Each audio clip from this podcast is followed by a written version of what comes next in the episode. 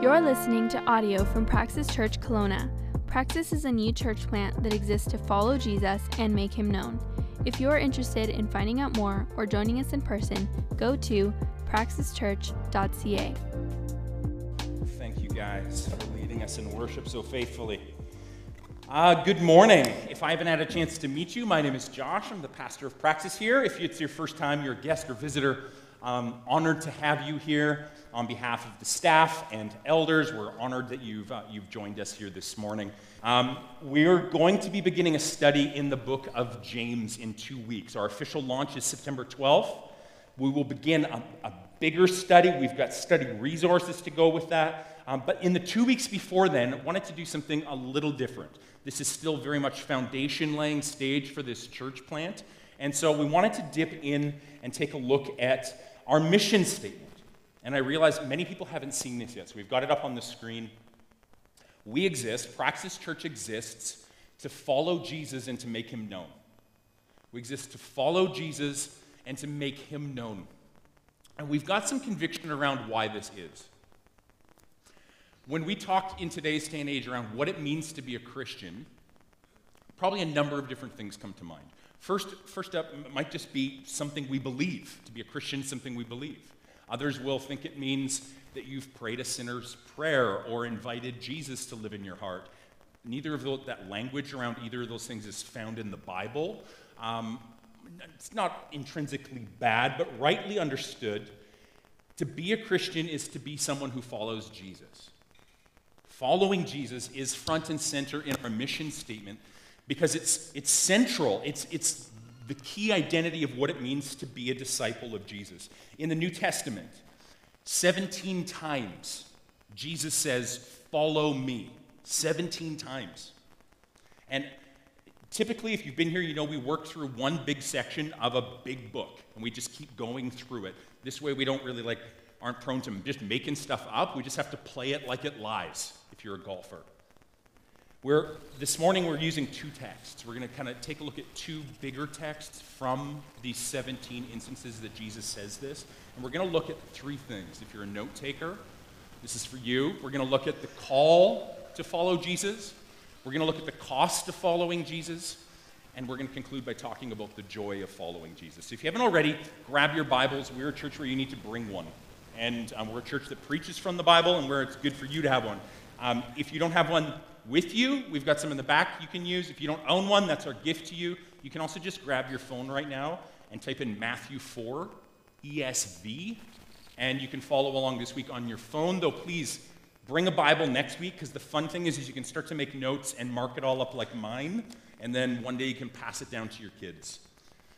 Let me, uh, let me open us in a word of prayer, and we will dive in. Father, I thank you that we get to come together as your people, worship you, um, fix our minds back on the accomplishments of the cross, the glory of the cross, the scandal of your love towards us. Thank you that you're a God who is self revealed of himself to us. You're not far off and distant, you're immanent and you're near. You've spoken through your servants as they were carried along by your Holy Spirit, and you've preserved the scriptures for us for thousands of years, and we get to open your word. We have the Holy Spirit in us, illuminating the words of Christ. And we pray this morning, would you come and do that? Would you illuminate the words of Christ? I pray that in the name of Jesus. Amen. All right, so there is 17 instances. Jesus says, "Follow me." I want to look at Matthew 4. Matthew 4, you've heard it read already, but I like to chip through it and talk about it. So, Matthew 4 18, uh, Jesus says, while walking by, or pardon me, um, it says in Matthew, while walking by the Sea of Galilee, he saw two brothers, Simon and Andrew, his brother, casting nets into the sea, for they were fishermen. And he said to them, Follow me, and I will make you fishers of men. Lots of us probably familiar with this text. Immediately they left their nets and they followed him. And going on from there, he saw two other brothers, James the son of Zebedee and John his brother, in the boat cast with their father, mending their nets. And immediately they left him and their father and they followed him as well.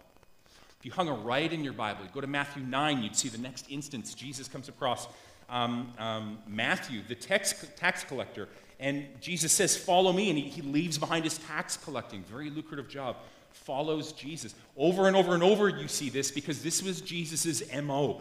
from all that we can tell, this is how everyone came into discipleship to Jesus. Jesus walked up to them, said these two words, follow me, and then people did.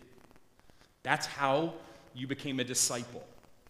Now, that word disciple, depending on your walk of life and who you are, probably conjures up different ideas. If you're a, a, a, a tradesperson, might make you think of your Red Seal journey. If you're a student or ever have been, um, might make you think of it a teacher or a professor. If you've studied martial arts, it might make you think of your sensei, this, this idea of discipleship. There's many lenses that we can kind of think of this through. Uh, but this word, um, in order to really help us understand what's going on in the text and discipleship in the first century context, I want to I wanna share some things. I think that will make this text come a lot more alive. And I got to warn you, I like to do this, but I'm to get really nerdy for a few minutes here. Um, in the day and age that this was written, young Jewish children at about the age of five would go to school. Kind of like today. They would go to a school, it was called Bet Sefer. Bet Sefer, and it stood for House of the Book. They would go away, they would be taught in a local um, synagogue or temple.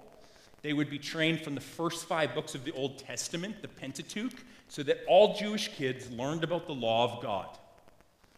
Now, every student would go there, but most would sort of eventually kind of trickle out back home to the family trade, helping out around the farm with the sheep, with whatever they've got going on there, agricultural, um, making nets, um, crafts, something like that.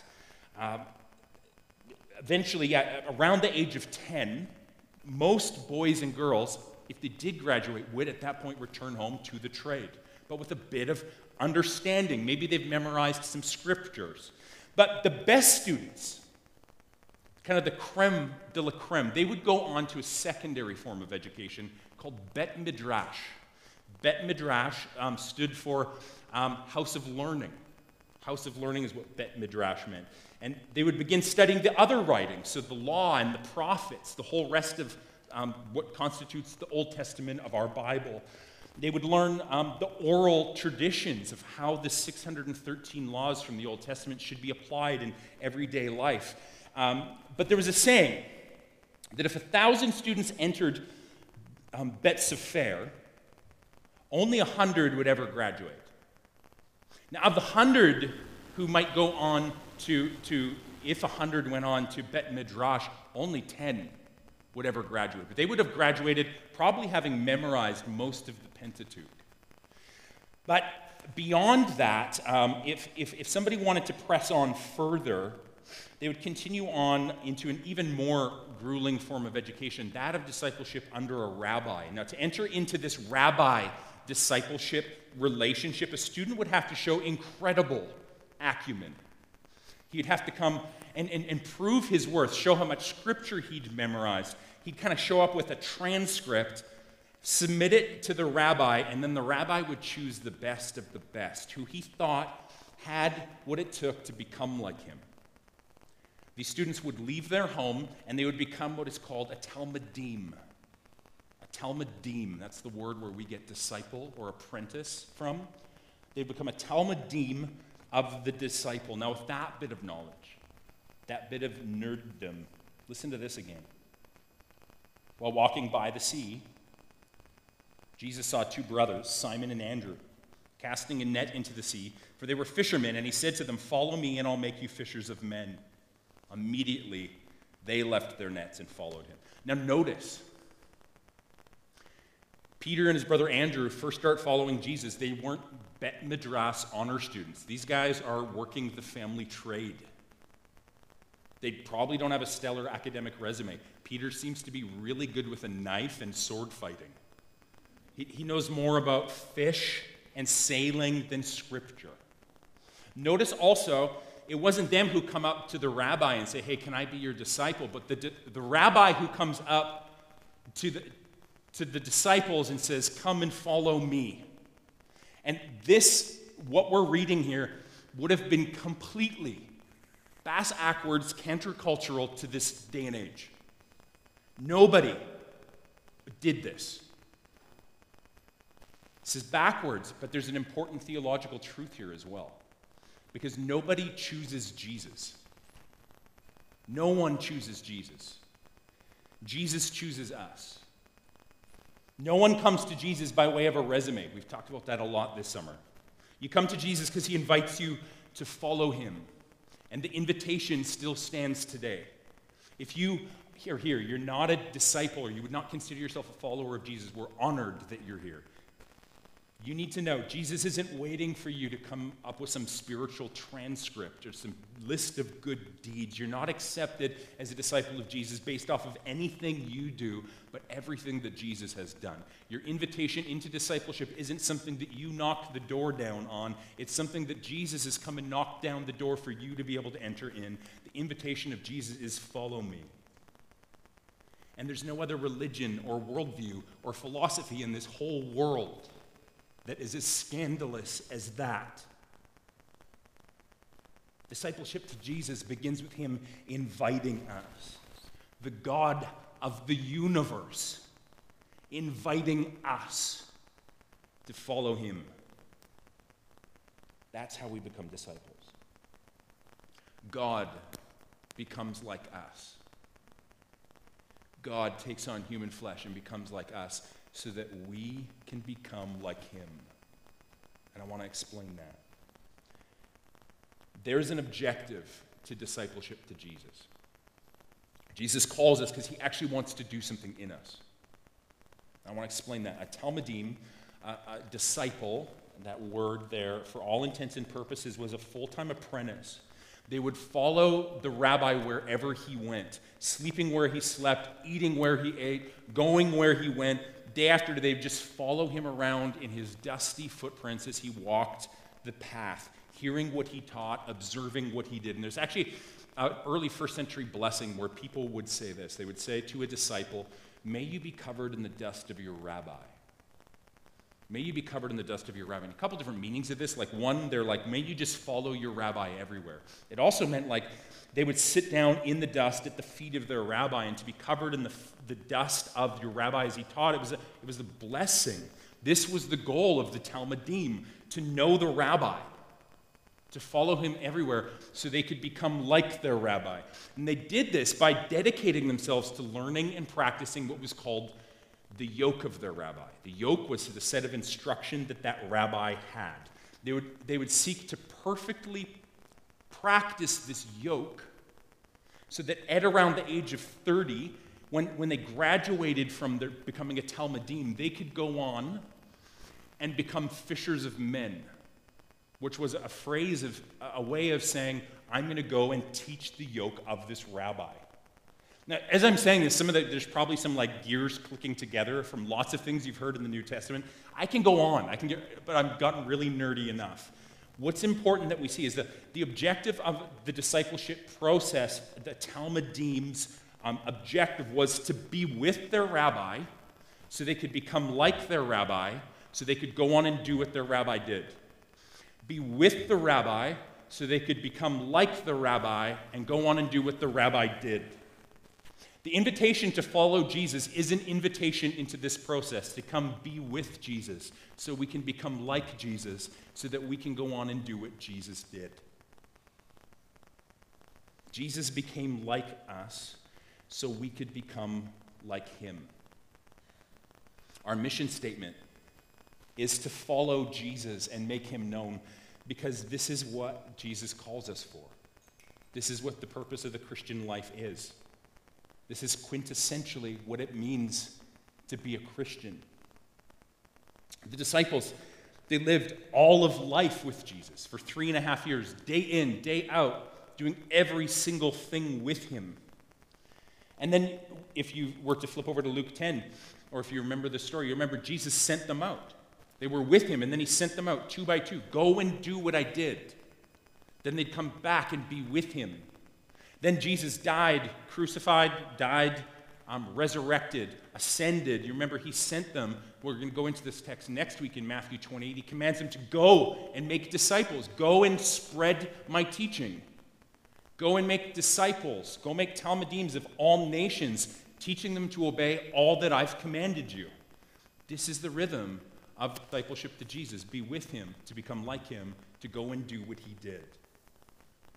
This is the goal of your and my discipleship to Jesus. Now, that might sound, I don't know what it sounds like to you, but maybe it's like kind of sounds a little crazy, experiential, but it's true. And actually, it's all throughout the scripture. If we want to be effective of Jesus, effective disciples of Jesus, we need to know him. John 17, 3, Jesus said, This is eternal life. That they know you, the one true God, and Jesus Christ, whom you've sent. Eternal life is to know Jesus, and it's begun now. To quote an author, eternity's now in session.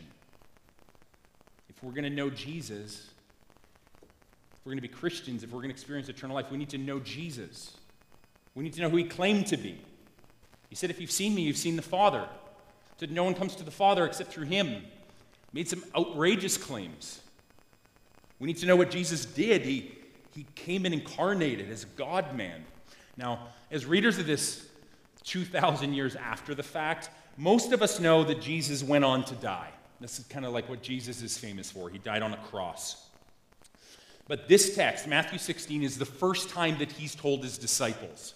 And it's easy to look at text sometime with a bit of, um, sometimes with a bit of chronological snobbery. Like we look back on them and you're like, these daft disciples, how did they not figure this out, right?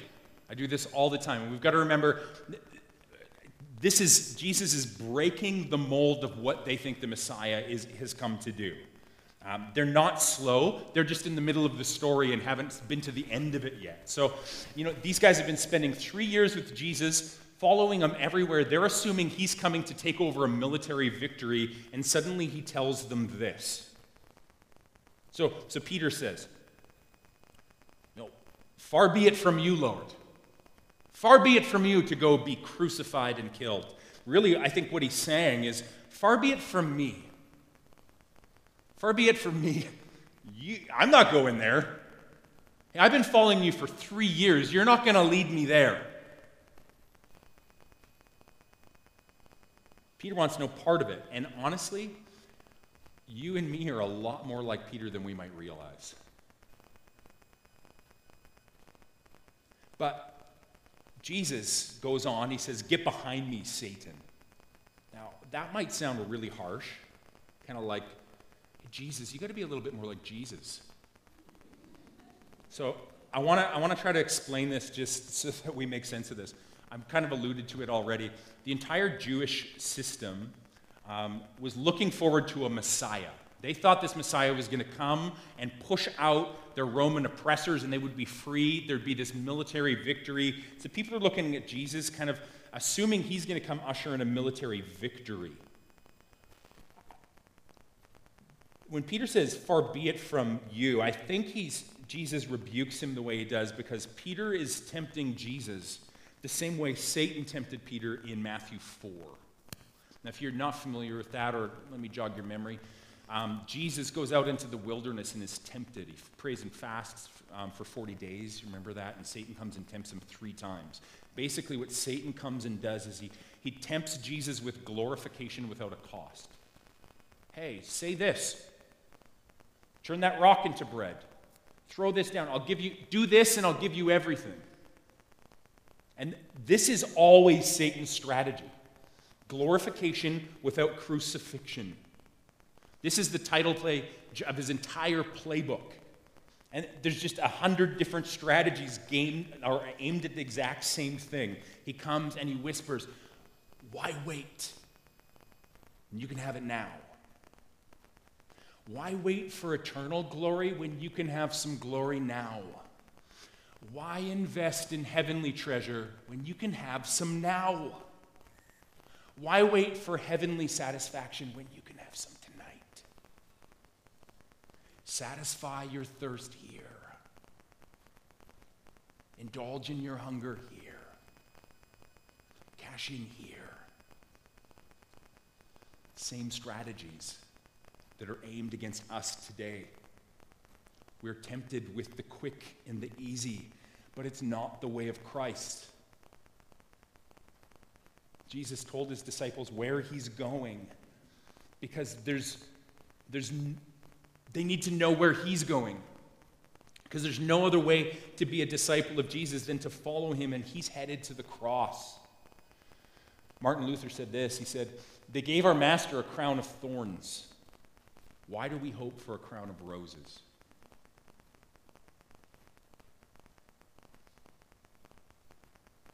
Then Jesus told his disciples, If anyone would come after me, let him deny himself, take up his cross, follow me. For whoever would save his life will lose it, but whoever loses his life for my sake will find it. For what will it profit a man if he gains the whole world but forfeits his soul?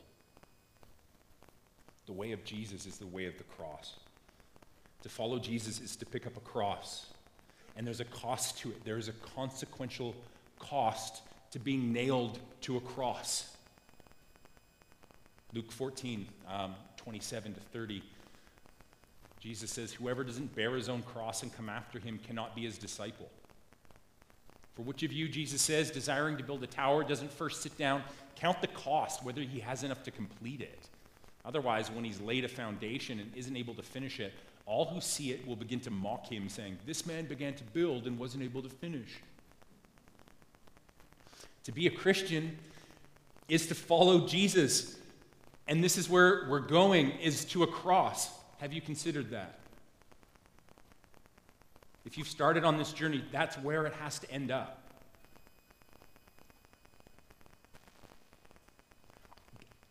Not everyone's living this. Not everyone's preaching this, that's for sure.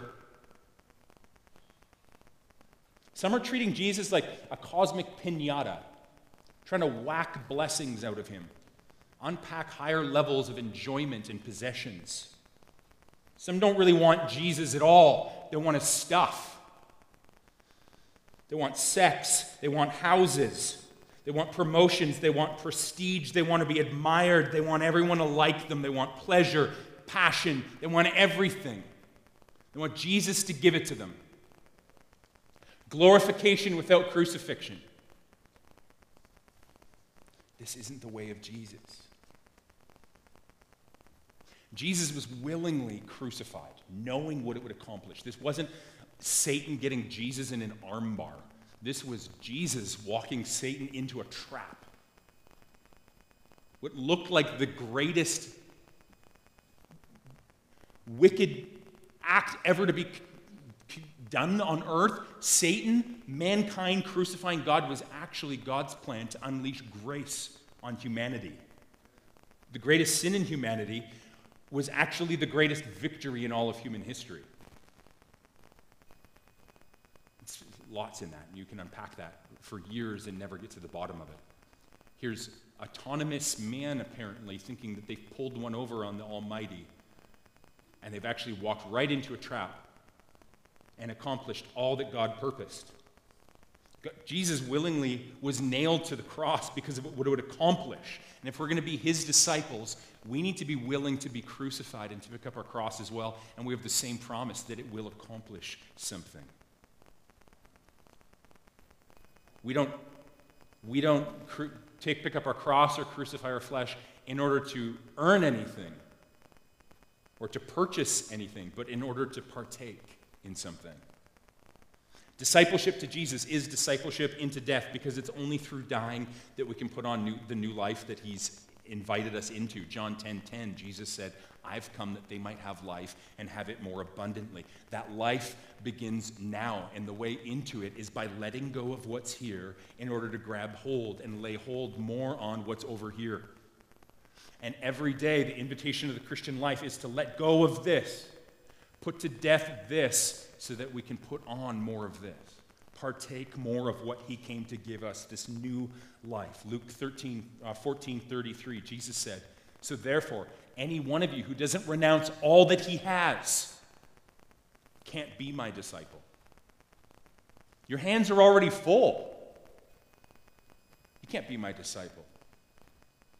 If you want to fill up with what I came to give you, you've got to get low, let go of it. We need to, we need to make sure that we don't just think this is something that's going to happen one day up the road. Like, yeah, I know ultimately I'm going to die and I'm going to leave everything behind.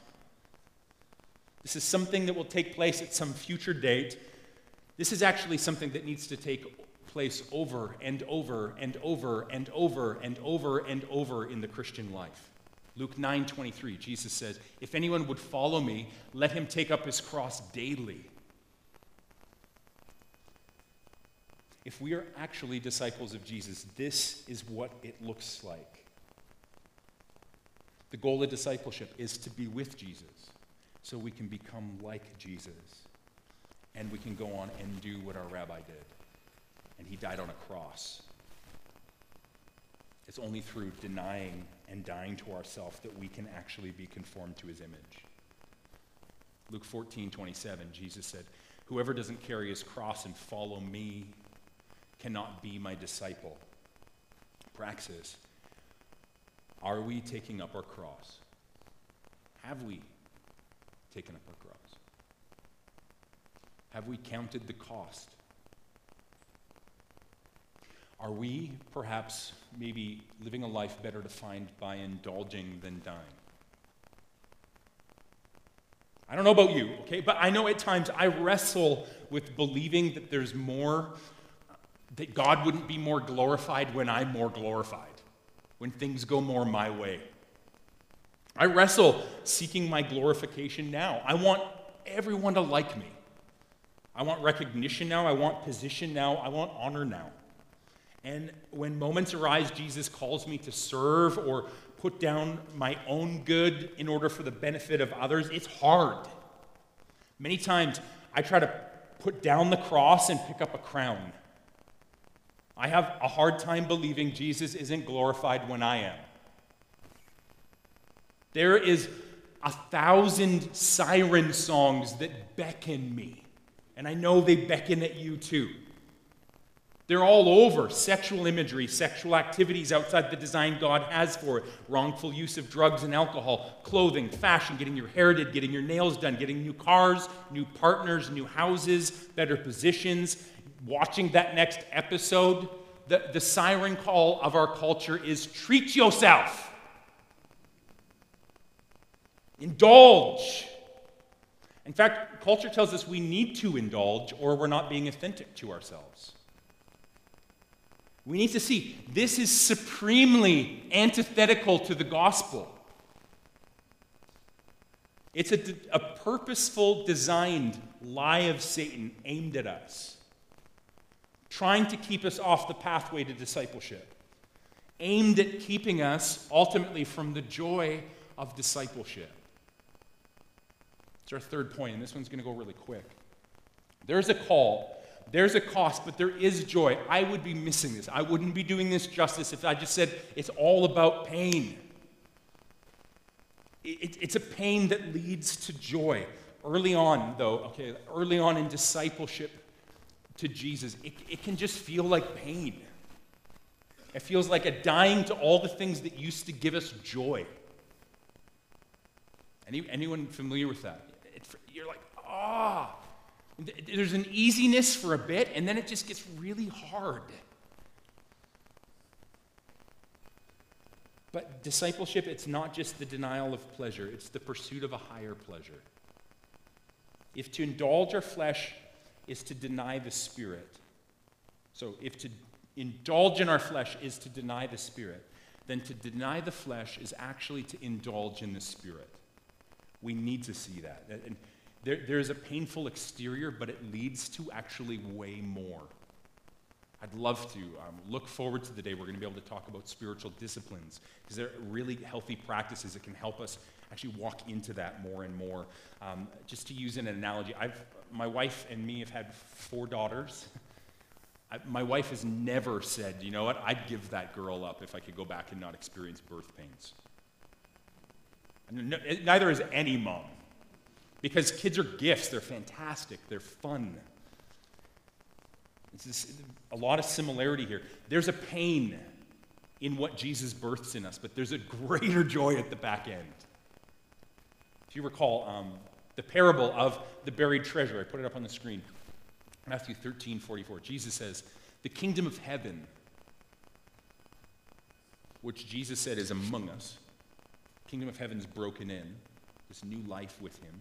The kingdom of heaven is like a treasure hidden in a field, which a man found, and then he covered it up.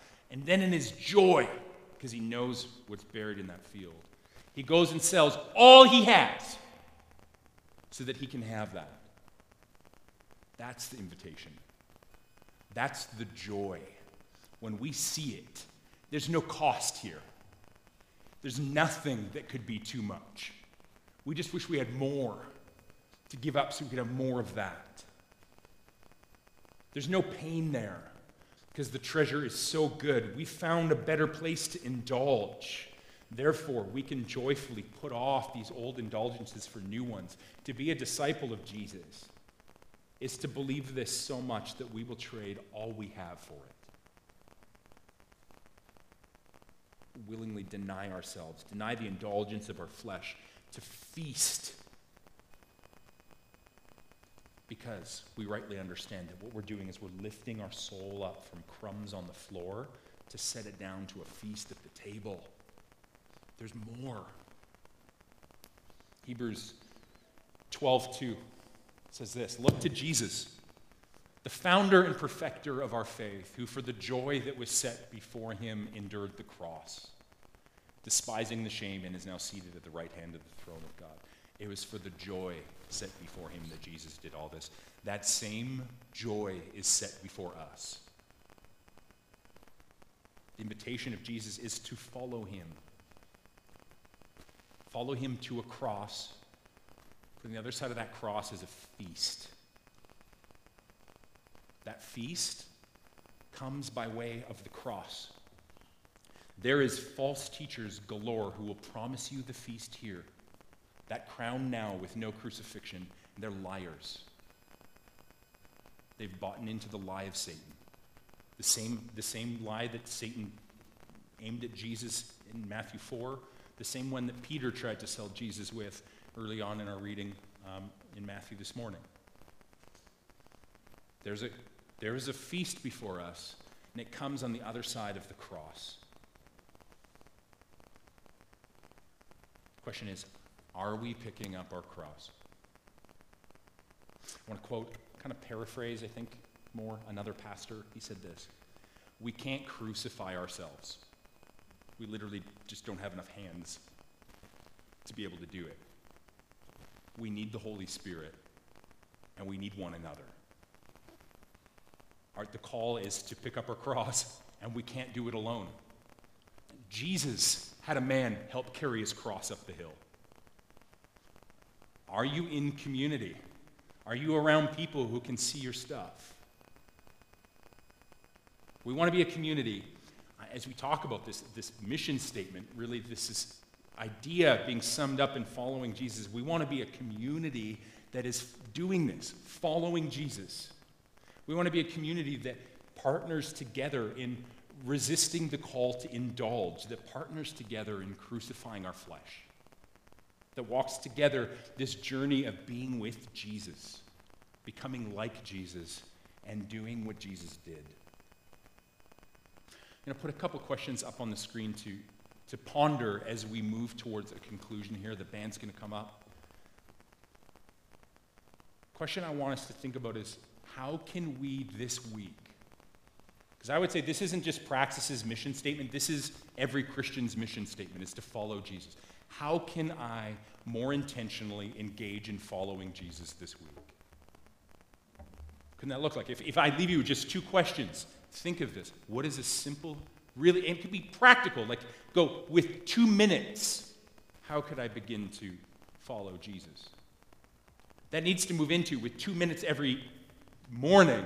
How can I begin to follow Jesus? But how do we practically actually make the decision to do this? Second thing, is there anything in your life that you've been vivifying, that you've been trying to make come alive that actually needs to be put to death? Something you've been growing instead of killing. Somewhere you've been seeking a crown rather than the cross.